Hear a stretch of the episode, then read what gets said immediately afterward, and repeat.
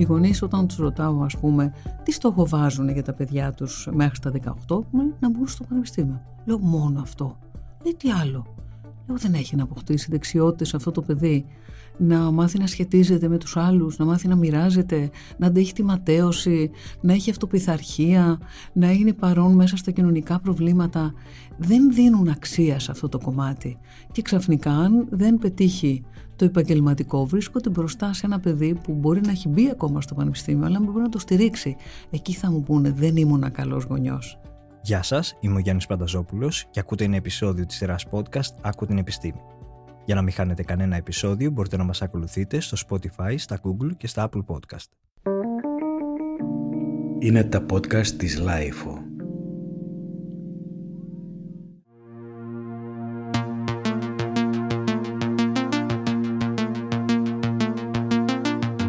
Πόσες σχέσεις ανθίζουν στο χρόνο, γιατί ο γάμος σήμερα θεωρείται ένας αργός θάνατος στον καναπέ, τι θα πει καλός γονιός; Και γιατί στις οικογένειες σήμερα ζούμε πολλές παράλληλες μοναξιές; Σε αυτά και σε άλλα πολλά ερωτήματα θα μας απαντήσει σήμερα η παιδοψυχίατρος και ψυχοθεραπεύτρια, Διευθύντρια του Θεραπευτικού και Εκπαιδευτικού Ινστιτούτου Αντίστοιξη, κυρία Ελένη Καραγιάννη.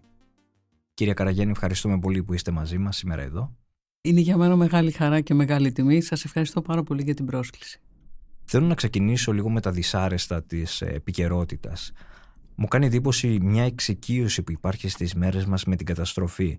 Σαν να έχει γίνει η καθημερινότητα ο θάνατος. Και δεν αναφέρομαι μόνο στον ε, πόλεμο του Ισραήλ. Βλέπουμε και διάφορες πτυχές που έχουν σχέση με τη βία. Δηλαδή τη βία στους νέους. Την ε, βία που κυριαρχεί ακόμα και στη διπλανή μας πόρτα.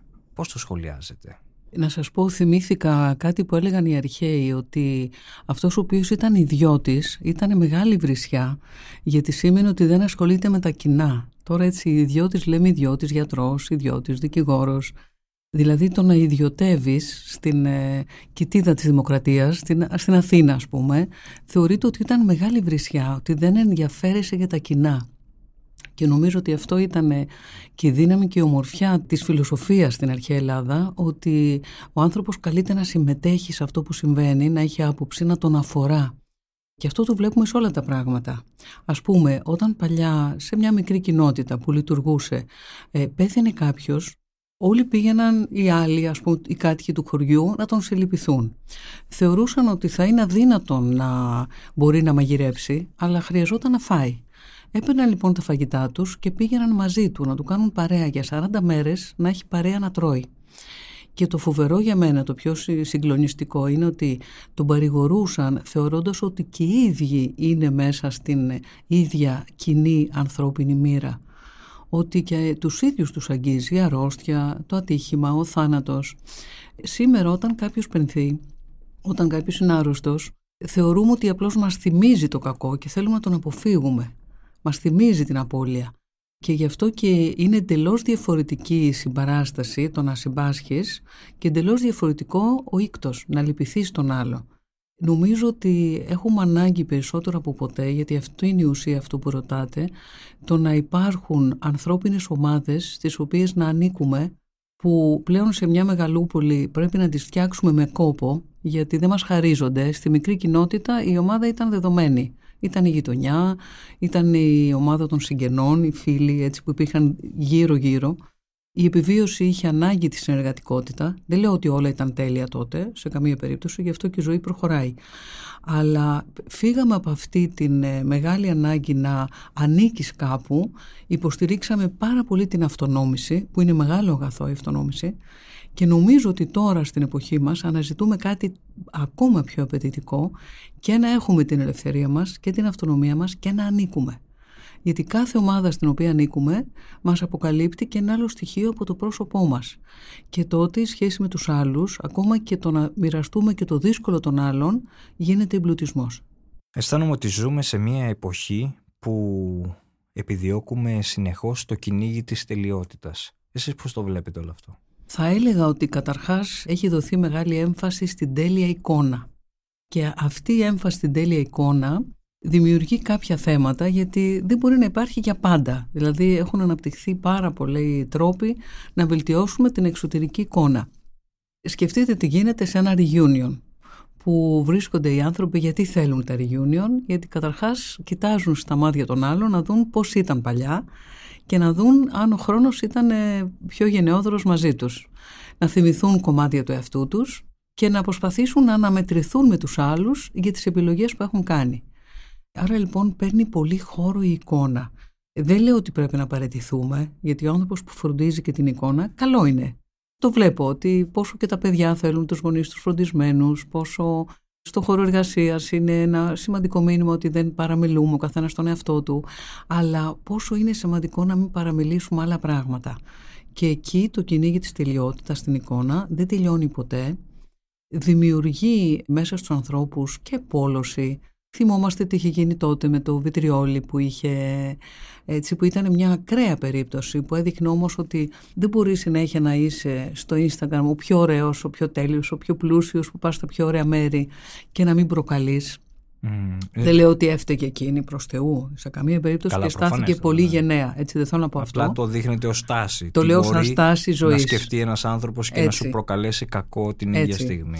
Ένα άλλο σημαντικό θέμα είναι όταν οι γονείς ε, απαιτούν από τα παιδιά τους την τελειότητα και μάλιστα το βλέπουμε αυτό έτσι σαν παιδοψυχίατροι και μάλιστα πολλές φορές ε, αυτό που εκείνοι δεν πέτυχαν το απαιτούν από τα παιδιά τους ή απαιτούν τη συνέχεια αυτού που έχουν κατακτήσει.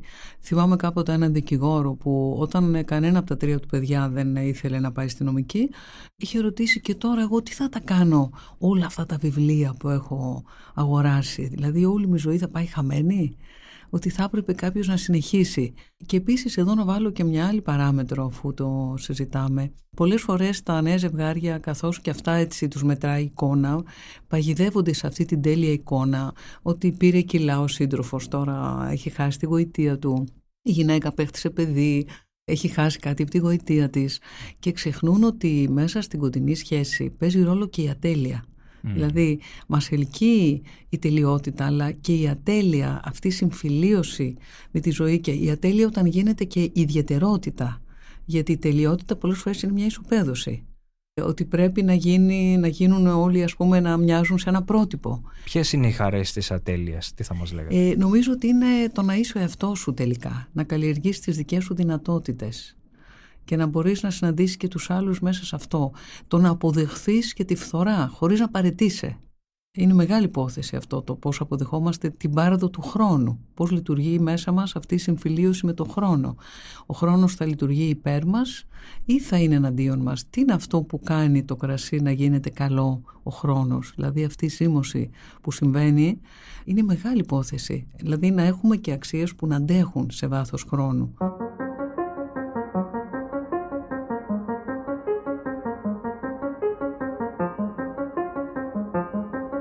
Θέλω να μείνω, επειδή το αναφέρατε κι εσείς στα ζευγάρια.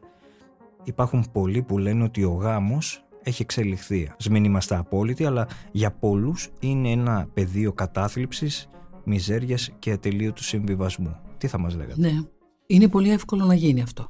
Θυμάμαι κάποιον που το ονόμαζε ένας αργός θάνατος στον καναπέ ότι είναι ο γάμος. Είναι πολύ εύκολο κανείς να παρετηθεί από το να εξελίσσεται και ο ίδιος Πολλές φορές ε, μπαίνουμε μέσα στο γάμο με την προσδοκία ότι η σχέση θα καλύψει όλα τα κενά. Η σχέση όμως βασίζεται και σε δύο ανθρώπους, που αν αυτοί οι δύο άνθρωποι δεν συνεχίζουν να εξελίσσονται, πώς θα εξελιχθεί η σχέση; Άρα λοιπόν να το πούμε ότι το πιο εύκολο πράγμα είναι όταν περάσει η πρώτη φάση έτσι, του έρωτα, της λαχτάρας ε, που τον άλλο τον βλέπεις τέλειο και προβάλλεις και πάνω του πολλές φορές ε, στοιχεία που δεν έχει αλλά που θα ήθελες να έχει είναι πολύ πιθανόν να αρχίσει ο συμβιβασμός. Εκεί έχουμε να στηρίξουμε ότι κάθε τι ωραίο είναι σημαντικό όχι μόνο να το κερδίσουμε αλλά να το κρατήσουμε και να το εξελίξουμε. Και νομίζω εκεί είναι όλο το στίχημα. Δηλαδή τα ζευγάρια τα οποία τρώνε από τα έτοιμα, από αυτά που ξεκίνησαν, δεν θα προχωρήσουν. Τα ζευγάρια τα οποία είναι ανοιχτά να εξελίσσονται και η σχέση επιτρέπει την εξέλιξη, αυτό είναι που δίνει ε, πολλές φορές έτσι στην εκπαίδευση, γιατί έχουμε και εκπαιδευόμενους μέσα στην, στο Ινστιτούτο μας, τους κάνω ένα σχήμα, είναι δύο κύκλοι που τέμνονται και λέω ότι ο ένας κύκλος είναι ο άντρας και ο άλλος είναι η γυναίκα και η τομή τους είναι τα κοινά. πώς φαντάζονται μετά από 10 χρόνια ας πούμε ότι πώς θα περιέγραφαν ένα λειτουργικό ζευγάρι. Έχω πάρει απαντήσεις οι οποίες νομίζω ότι λένε πολλά. Μία απάντηση είναι οι κύκλοι να συμπέσουν. Και όταν το φτιάχνουν αυτό συνήθως κοπέλες, βεβαίως οι άντρες δυσφορούν και με το δίκιο τους. Δηλαδή, όλα θα είναι ίδια. Αυτό είναι και πολύ έτσι προβλέψιμο και πολύ αντιερωτικό αν θέλετε γιατί ο έρωτας ε, έχει να κάνει και με τη συμπληρωματικότητα. Έχει να κάνει ότι ο άλλος με ξεβολεύει και με, και με βοηθάει να προχωρήσω. Γιατί με κάνει να, να μπούμε στον κόσμο του και να τον καταλάβω. Άλλοι κάνουν ένα σχέδιο που μεγαλώνουν τα κοινά αλλά εις βάρος των προσωπικών. Και ε, η απάντηση είναι να μεγαλώσει ο ένας κύκλος, να μεγαλώσει και ο άλλος δηλαδή να μεγαλώσουν και τα προσωπικά ώστε να μεγαλώσουν και τα κοινά.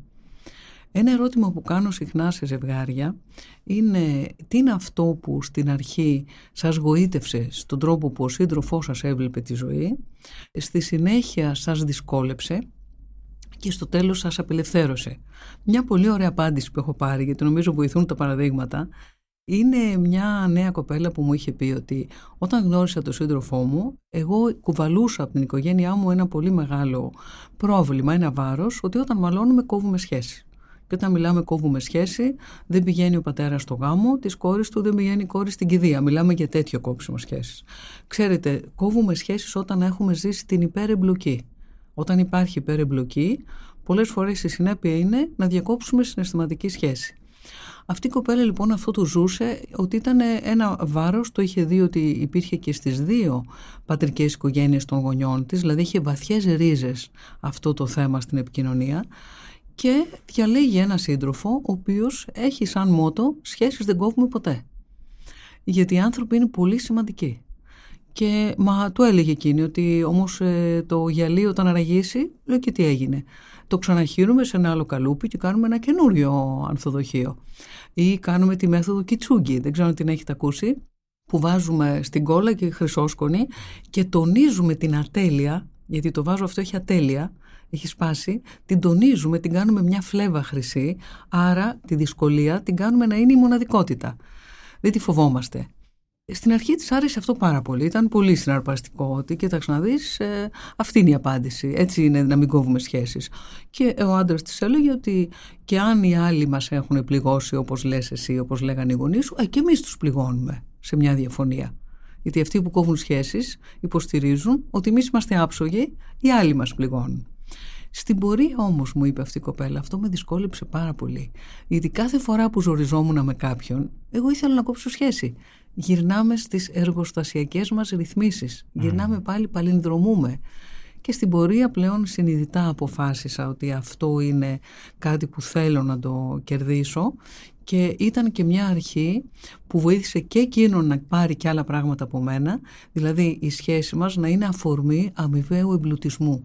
Αυτό νομίζω ότι είναι το βασικό. Όχι ότι δεν θα υπάρχουν διαφωνίες, μην τις φοβόμαστε, ότι δεν θα υπάρχουν συγκρούσεις, θα υπάρχουν. Αλλά να αισθάνομαι ότι από τον άλλο μαθαίνω, κερδίζω. Είναι πολύ σημαντικό.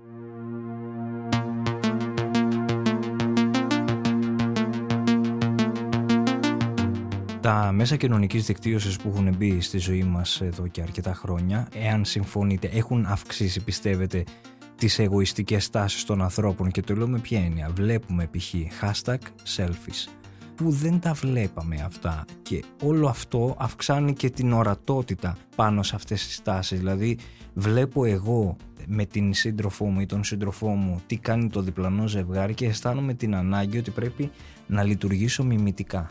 Τι αποτέλεσμα έχει φέρει όλη αυτή η τάση ναι. στα ζευγάρια; Πολύ ωραίο ερώτημα.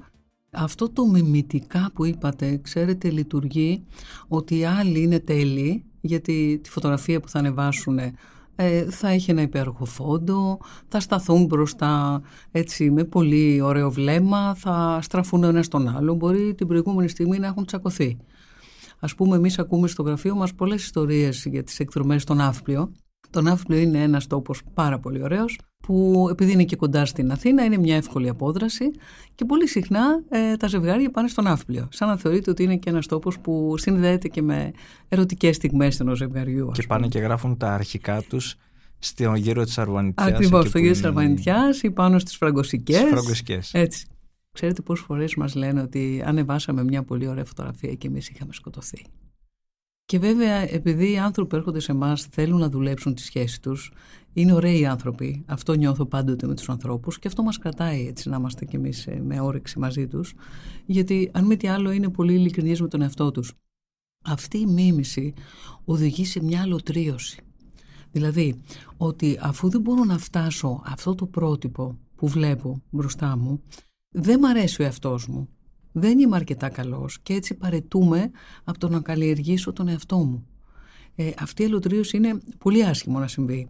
Και επίσης αυτές οι φωτογραφίες επιμένουν να τονίζουν έναν αρκισισμό που είναι στοιχείο της εποχής μας ότι δηλαδή ο καθένας κλείνεται πιο εγωιστικά στον εαυτό του.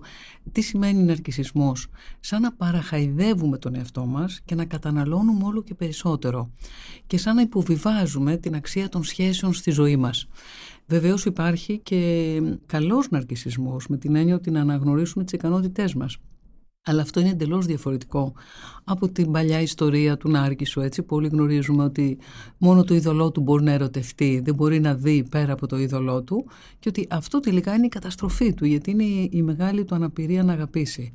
Θα έλεγα όμως ότι κάθε εποχή, όπως η φύση όταν έχει το δηλητήριο βρίσκει και το αντίδοτο, κάθε εποχή με κάποιο τρόπο σαν να προσπαθεί να δώσει καινούργιες απαντήσεις και οι απαντήσεις που δίνει είναι πιο πλούσιες ε, από τις προηγούμενες, αλλά εμπεριέχουν την μεγάλη ανάγκη να εναρμονίσουμε αντίθετα. Παλιά έδιναν μεγάλη σημασία στη δομή, να είναι τα πράγματα σταθερά.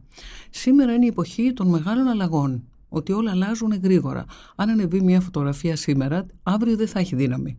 Έχει γίνει κάτι άλλο, καινούριο, δεν έχει αξία. Η εποχή μας αυτό που μας προτείνει πλέον είναι για να αντέξει και μια σχέση στον χρόνο ας πούμε πώς να έχει και τη σταθερότητα που λέγανε παλιά αλλά και την εναλλαγή. Όχι αλλάζοντας πρόσωπα, καλλιεργώντας καινούριες δυνατότητες και αυξάνοντας τα σημεία σαν να πρέπει να βρούμε με τους φίλους, με τον σύντροφο περισσότερο να διευρύνουμε τον τόπο που συναντιόμαστε το χώρο, εκεί να το βρούμε. Και αυτό είναι πολύ ωραία πρόκληση. Άρα πραγματικά εγώ νιώθω ότι είμαι αισιόδοξη για την εποχή μας. Για να είμαστε δίκοι υπάρχει μια δυσκολία που έχουν τα ζευγάρια στη σημερινή εποχή ότι τα ερεθίσματα είναι συνεχόμενα. Και το λέω αυτό γιατί νιώθω ότι καθημερινά πιεζόμαστε να καταναλώνουμε πράγματα, σχέσεις, φαγητό, ένδυση, σεξ και ανθρώπους. Δηλαδή ναι. μπαίνεις στη διαδικασία συνέχεια να αναζητάς το επόμενο. Κάθεσαι να φας σε ένα εστιατόριο και αμέσως λες τώρα που πάμε. Δεν, δεν, δεν ικανοποιείσαι με ναι. τη στιγμή αλλά με αυτό που θα ακολουθήσει. Ναι. ναι, έχετε πολύ δίκιο. Νομίζω ότι είναι πολύ σημαντικό ένας άνθρωπος πώς χειρίζεται τους τρεις χρόνους που είναι συνέχεια παρόντες στη ζωή μας. Το παρελθόν, το παρόν και το μέλλον.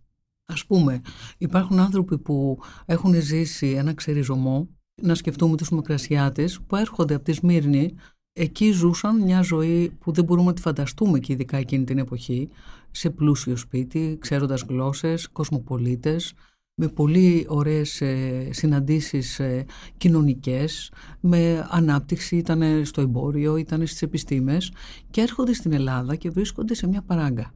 Κάποιοι τα καταφέρνουν γιατί έχουν το δαιμόνιο του Μικρασιάτη που είναι πολύ δυνατή ρίζα και προχωρούν. Κάποιοι άλλοι όμως μένουν στην νοσταλγία. Όταν το παρελθόν πιάνει πολύ χώρο μέσα στη ε, ζωή μας είναι ένα πρόβλημα. Υπάρχουν άλλες οικογένειες που πιάνει πολύ χώρο το μέλλον. Τα παιδιά μας να πάνε καλύτερα από εμάς. άρα το παρόν δεν έχει αξία. Και υπάρχουν άλλες, ε, άλλοι άνθρωποι, ζευγάρια ή μεμονωμένοι οικογένειες που μόνο το παρόν είναι σημαντικό. Άρα ξεκόβομαι από τις ρίζες, δεν έχω όραμα και ζω μόνο το παρόν. Νομίζω ότι το να ζούμε τους τρεις χρόνους είναι πάρα πολύ βασικό. Να δίνουμε στο παρόν το χώρο γιατί είναι το μόνο σίγουρο αυτό που ζούμε εκείνη τη στιγμή, αλλά κρατώντας την ε, συνέχεια με τις ρίζες, είναι μεγάλη υπόθεση πώς συνειδεόμαστε και πώς συνδέουμε και τα δικά μας βιώματα. Όταν λέμε ρίζες, δεν είναι μόνο η οικογένεια του παππού μου ή ας πούμε όλο το γενεόγραμμα, αυτή η καταγωγή ε, ή ο τόπος, η ιστορία μου. Είναι και τα βιώματά μου μέσα στο χρόνο. Γιατί πολλές φορές αυτό που μας ε, δυσκολεύει σήμερα είναι αυτό που ονομάζουμε κατακαιρματισμό των βιωμάτων ότι δεν έχουμε μια συνέχεια, δεν αξιολογούμε και δεν αξιοποιούμε τις εμπειρίες μας γιατί αλλάζουν συνέχεια τα ρεθίσματα ώστε να μάθουμε από αυτές. Δεν είναι τυχαίο ότι υπάρχουν ταινίες που ισχυρίζονται να η μνήμη να σβήσει για να ξεχάσουμε τα δυσάρεστα, αλλά έτσι ξεχνάμε και τα ευχάριστα. Αναρωτιέμαι μερικές φορές πώς γίνεται ένας σύγχρονος άνθρωπος με διαρκείς ε, έγνοιες και άγχος να μην χάσει το παρόν; Ναι, ε, είναι σημαντικό, ξέρετε όταν ζούμε το παρόν είναι σαν να ανεβαίνουμε μια σκάλα και να έχει και κάποια πλατή σκαλά. Έτσι έχω στο μυαλό μου ένα πολύ ωραίο μέρος που είναι σε ένα φαράγγι ας πούμε, έχουν φτιάξει σκαλοπάτια και κάθε τόσο υπάρχει ένα πλατή σκαλό που εκεί κάθεσαι και για να το προχωρήσεις κάνεις κάποια βήματα σε ίσιωμα και εκεί μπορείς να θαυμάσεις και κοιτάζεις και λες πω πω που είμαι. Δεν είσαι μόνο να ανέβεις Ζεις ωραία εικόνα. Τη διαδρομή είναι ωραία εικόνα νομίζω, ναι, είναι πολύ ωραία εικόνα. Νομίζω ότι κάποιες στιγμές να μπορούμε να σταματάμε τη στιγμή, το ζούμε σε μια γιορτή. Γίνεται μια γιορτή και βλέπουμε πώς έρχονται οι φίλοι μας, βλέπουμε πώς έρχονται οι γονείς μας ή τα παιδιά μας. Και εκεί λέμε πω πω κοίταξε τι έχουμε χτίσει μέσα στον χρόνο. Εκείνη τη στιγμή λέμε είναι μια πολύ δυνατή στιγμή γιατί έχει μια ενότητα με το παρελθόν, μια ελπίδα για το μέλλον. Γιατί το να ζούμε καλά το παρόν ελευθερώνει και το μέλλον.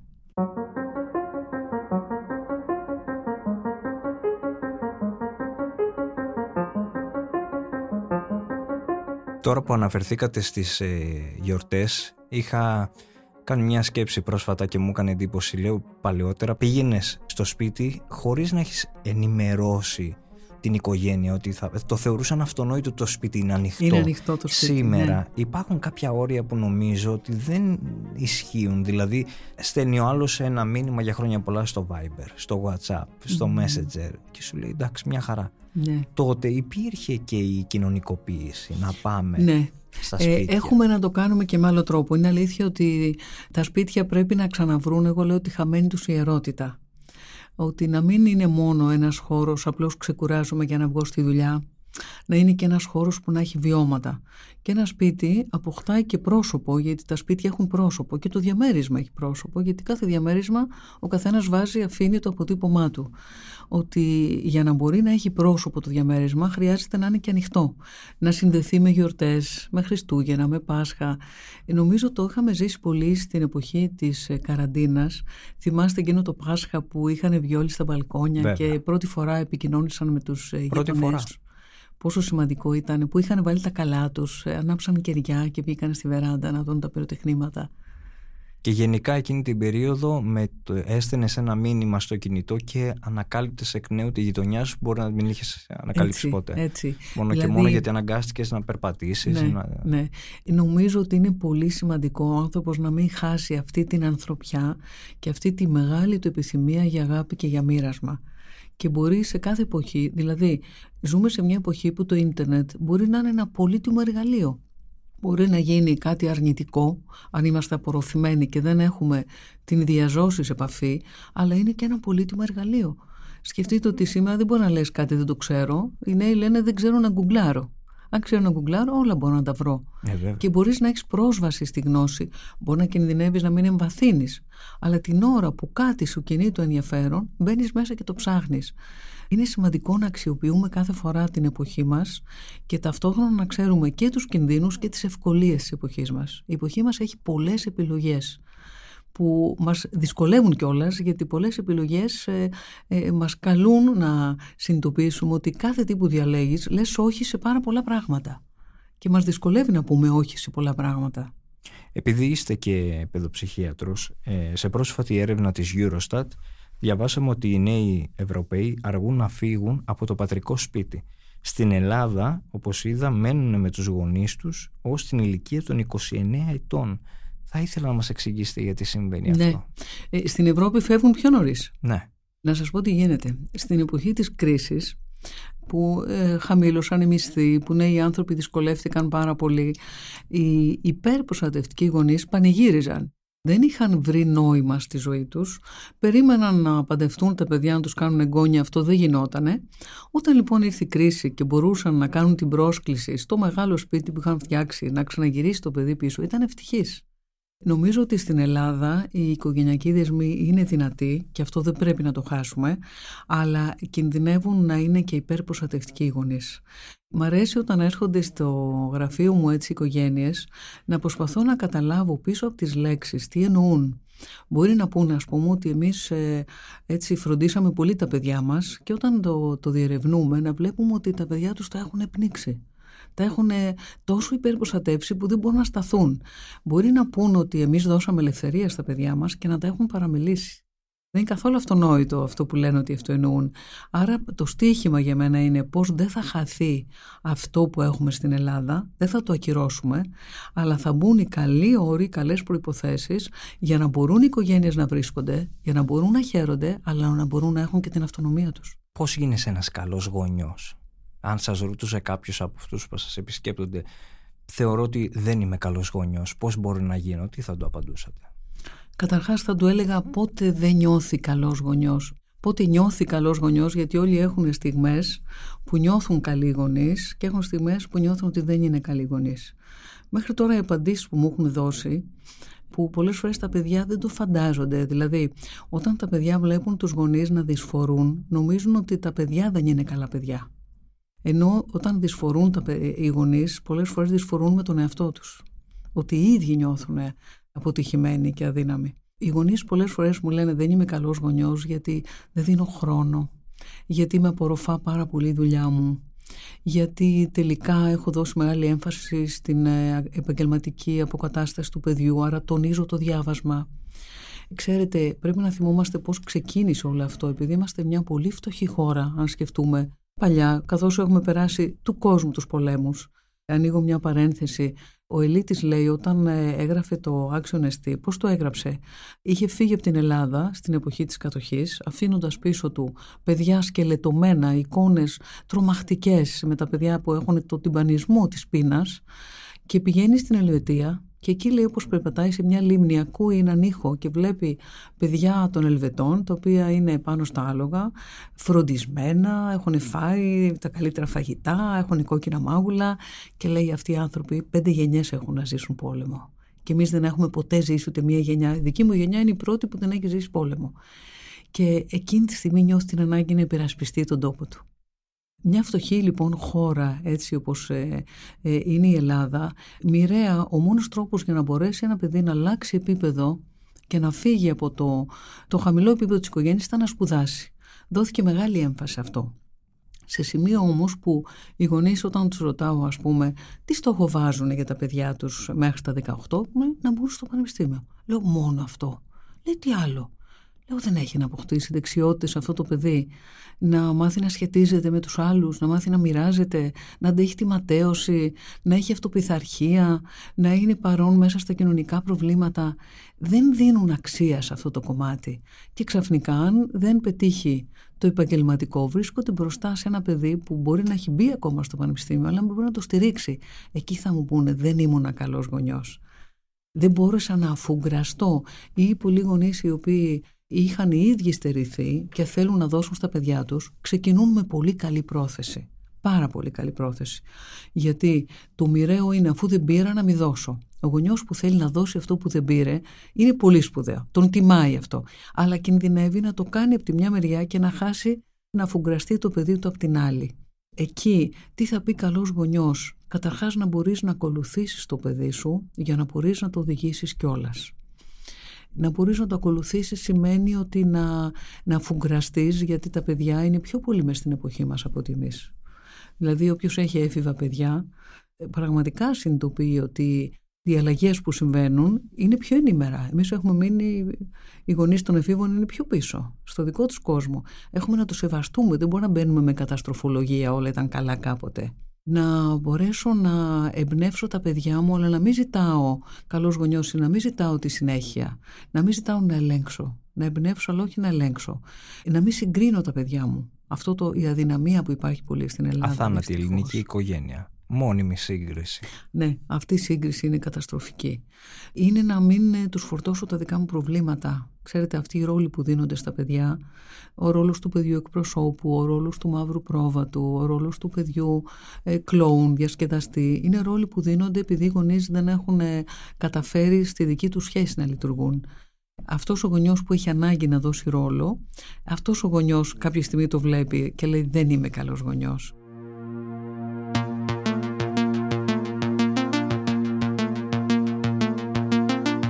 Ποιες είναι οι πιο συχνές απορίες που σας εκφράζουν οι νέοι στις επισκέψεις, δηλαδή μέχρι να φτάσουν και μέχρι τα 18. Μέχρι τα Ποιες 18. βλέπετε ότι είναι οι πιο συχνές απορίες; Να σας πω κάτι, τα παιδιά μου κάνει εντύπωση ότι έχουν πάρα πολύ καλή κρίση για το τι συμβαίνει.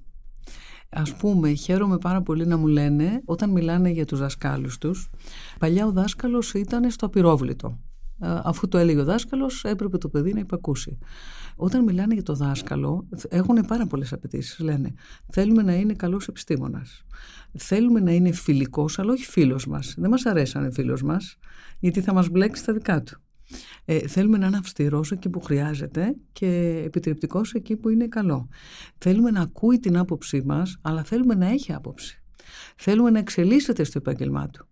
Ε, όλα αυτά είναι πολύ σημαντικά. Και όταν δω, δω δασκάλους που λένε ότι τα παιδιά ας πούμε, δεν καταλαβαίνουν και μας απορρίπτουν και δεν μας σέβονται, τους λέω για να δούμε εσύ είσαι ευχαριστημένος με αυτό που είσαι και εσύ τι στόχο βάζεις; Πώς θέλεις να το πας, πώς έχεις καταλάβει τους νέους; Άρα λοιπόν τα παιδιά έχουν καλή κρίση. Τα παιδιά αναρωτιούνται πάρα πολύ και αυτό είναι επίσης πολύ βασικό. Αναρωτιούνται πώς οι γονείς δεν πιστεύουν πόσο τα παιδιά τους αγαπούν. Τα παιδιά αγαπούν πάρα πολύ τους γονείς τους.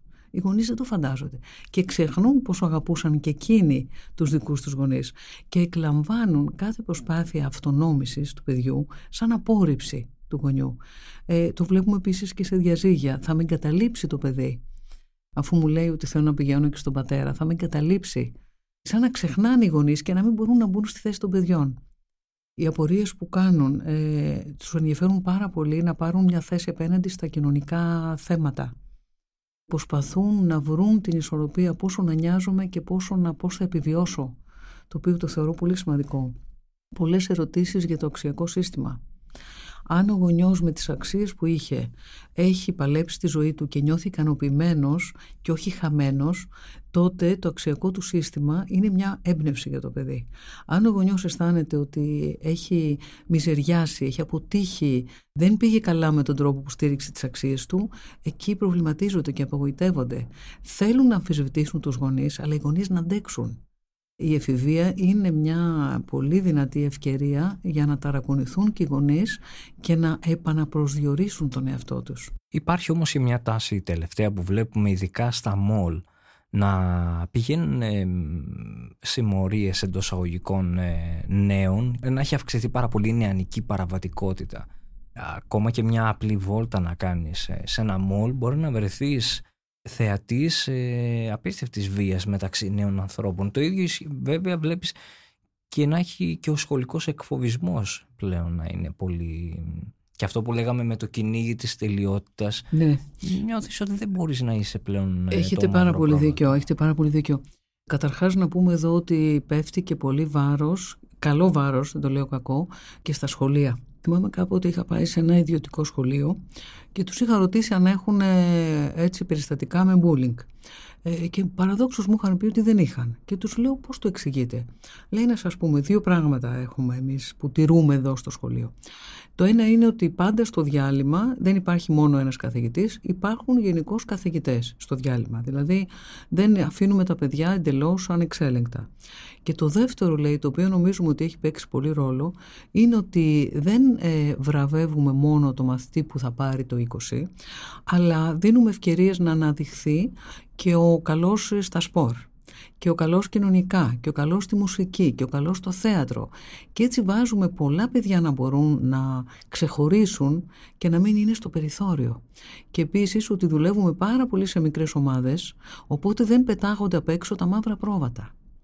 Ξέρετε στο σχολείο ξαναβγαίνει ο ρόλος που ένα παιδί έχει στο σπίτι του είναι αλήθεια ότι κάποια παιδιά ζορίζονται ιδιαίτερα και συνήθως αυτό έχει να κάνει με την κατάσταση στην οικογένεια. Έχω δει πολλά παιδιά να δημιουργούν θέματα όταν ξέρουν ότι οι γονείς τους χωρίζουν και οι γονείς δεν το έχουν ονομάσει. Δεν μπορώ αυτή τη στιγμή να πω ότι κάποιοι γονείς δεν θα χωρίσουν ή δεν πρέπει να χωρίσουν, απλώς να έχουν στο νου τους να καταλάβουν ένα παιδί. Πίσω από αυτούς που ασκούν εκφοβισμό, ενώ νομίζουμε ότι είναι παιδιά τα οποία είναι πολύ δυνατά, είναι πολύ ευάλωτα, όχι ότι δεν χρειάζονται όρια, χρειάζονται πολλά όρια, έχει να τους δοθεί στο σχολείο και η οριοθέτηση και η δυνατότητα να μπουν με έναν διαφορετικό τρόπο. Στο κέντρο που είμαστε έχουμε μία παιγνιοθεραπεύτρια η οποία δουλεύει και με ομάδες παιδιών. Μου περιέγραφε λοιπόν το εξής. Ε, μέσα στην ομάδα είχε ένα παιδί το οποίο ήταν πολύ αντιδραστικό. Παιδί δημοτικού.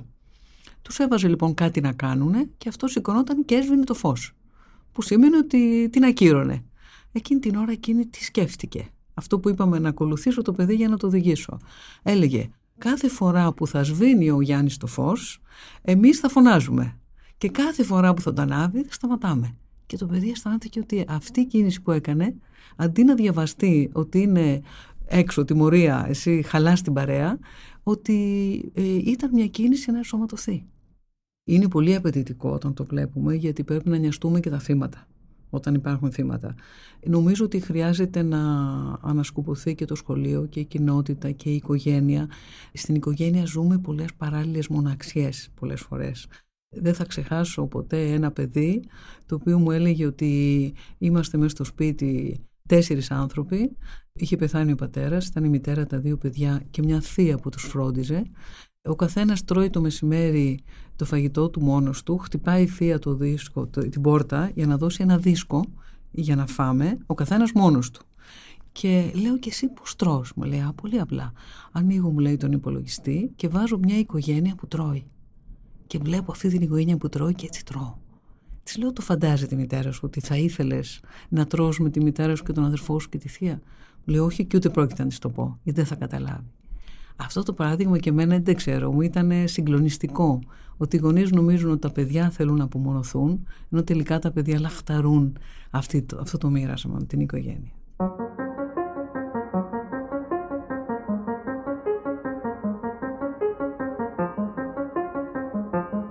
Πείτε μας και για το Life Project, αυτό το μεγαλύτερο και σημαντικότερο event ε, αυτογνωσίας που πραγματοποιείται για πρώτη φορά στην Ελλάδα στο Δύο Αθηνών το Σάββατο στις 18 Νοεμβρίου με 15 και πλέον ε, Είναι μια πρόσκληση έτσι από την αγαπητή κυρία Φλέσα που καλεί το κύριο Καραγιάννη και εμένα να μιλήσουμε έτσι για ένα θέμα που μας φάνηκε πάρα πολύ ενδιαφέρον.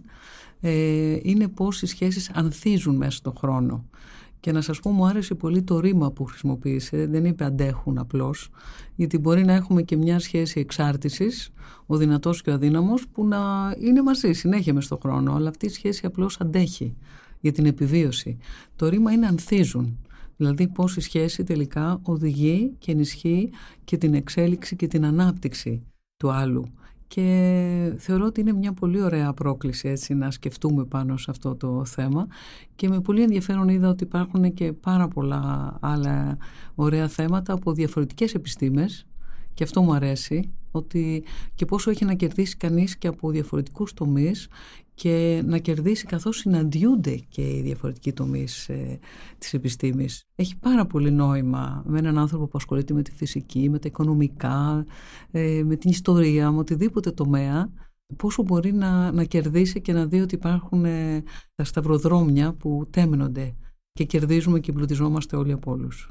Τι είναι αυτό που έχει δώσει τόση μεγάλη όθηση στην αυτογνωσία. Βλέπουμε βιβλία να εκδίδονται συνεχώς, ναι. σειρές ε, στο Netflix ναι. παντού. Ποιοι είναι οι λόγοι δηλαδή της άνθησης για να χρησιμοποιήσω και εγώ ναι. αυτή την ναι. λέξη της Συν... αυτογνωσίας; Ναι, πολύ ωραίο αυτό που λέτε. Να σας πω νομίζω ότι καταρχάς όταν ο άνθρωπος έχει εξασφαλίσει κάπως την επιβίωση τότε ζητάει και την καλύτερη ποιότητα έτσι. Αν δεν έχεις το ψωμί δεν θα ζητήσεις το γλυκό. Ας πούμε είναι κάτι παραπάνω. Απ' την άλλη μεριά επειδή έχει αισθανθεί ότι δεν έχει και πλαίσια να στηριχτεί έχει νιώσει ότι πρέπει ο καθένας να βρει και τα δικά του ερίσματα και να τα παλέψει και ε, ψάχνει τον εαυτό του. Είναι αλήθεια ότι αν πιο παλιά, όταν είχαμε ξεκινήσει, γιατί εμείς ξεκινήσαμε μαζί την ειδικότητα, όταν ε, λέγαμε τι ειδικότητα κάνετε, λέγαμε παιδοψυχίατροι. Πω, πω και οι δύο παιδοψυχίατροι, τι είναι αυτό; Και τουλάχιστον δεν κάνετε κάτι διαφορετικό να γλιτώσει ο ένας από τους δύο. Αν πούμε τώρα ότι είμαστε παιδοψυχίατροι ψυχοθεραπευτές, πω, πω λένε αυτό θέλουμε. Έχει αλλάξει πολύ και η στάση απέναντι σε αυτό. Παλιά ο ψυχίατρος ήταν ταυτισμένος με ότι είναι αυτός που αντιγράφει όλα τα ελαττώματα των ε, ασθενών. Τώρα ξέρουμε ότι στο ψυχίατρο δεν πάνε ψυχοσικοί μόνο. Πηγαίνουν άνθρωποι που θέλουν την καλύτερη, τη βελτίωση της ε, ε, ψυχικής υγείας και αυτό είναι πολύ σπουδαίο.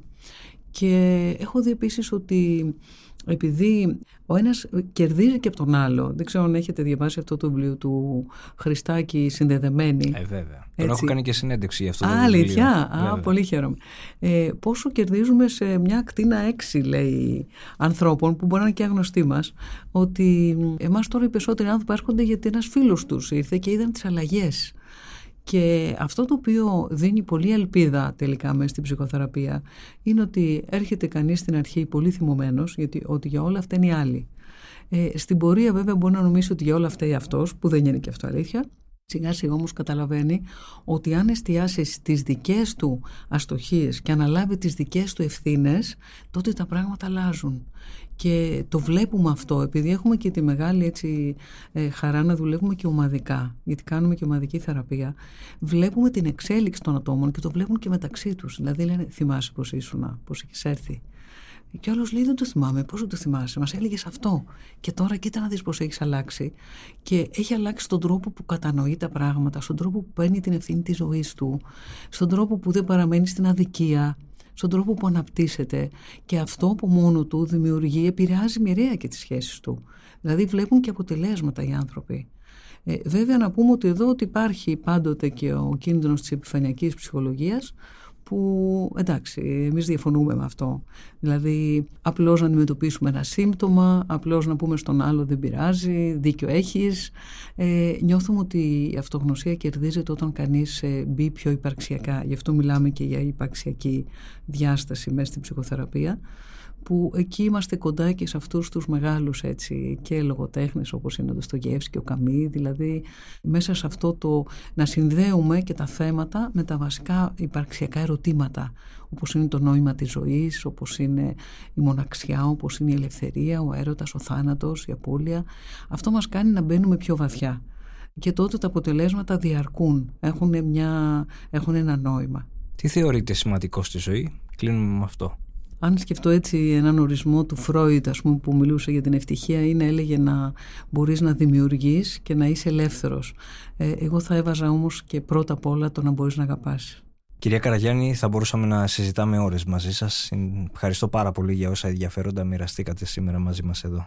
Εγώ ευχαριστώ πάρα πολύ και εύχομαι να συνεχίζετε να κάνετε ωραίες συνεντεύξεις και να ξεδιπλώνετε έτσι τους ανθρώπους και να εμπλουτίζετε τη ζωή αυτών που σας διαβάζουν. Σας ευχαριστώ πολύ. Ήταν ένα επεισόδιο της σειράς podcast της LIFO «Άκου την επιστήμη» με καλεσμένη την υπέδοψυχίατρο και ψυχοθεραπεύτρια κυρία Ελένη Καραγιάννη σε μια συζήτηση για το κυνήγι της τελειότητας, τις χαρές της ατέλειας αλλά και τις απορίες που έχουν οι νέοι σήμερα. Ηχοληψία, επεξεργασία και επιμέλεια Γιώργος Ντακοβάνος και Μερόπη Κοκκίνη. Ήταν μια παραγωγή της Lifeo. Είναι τα podcast της Lifeo.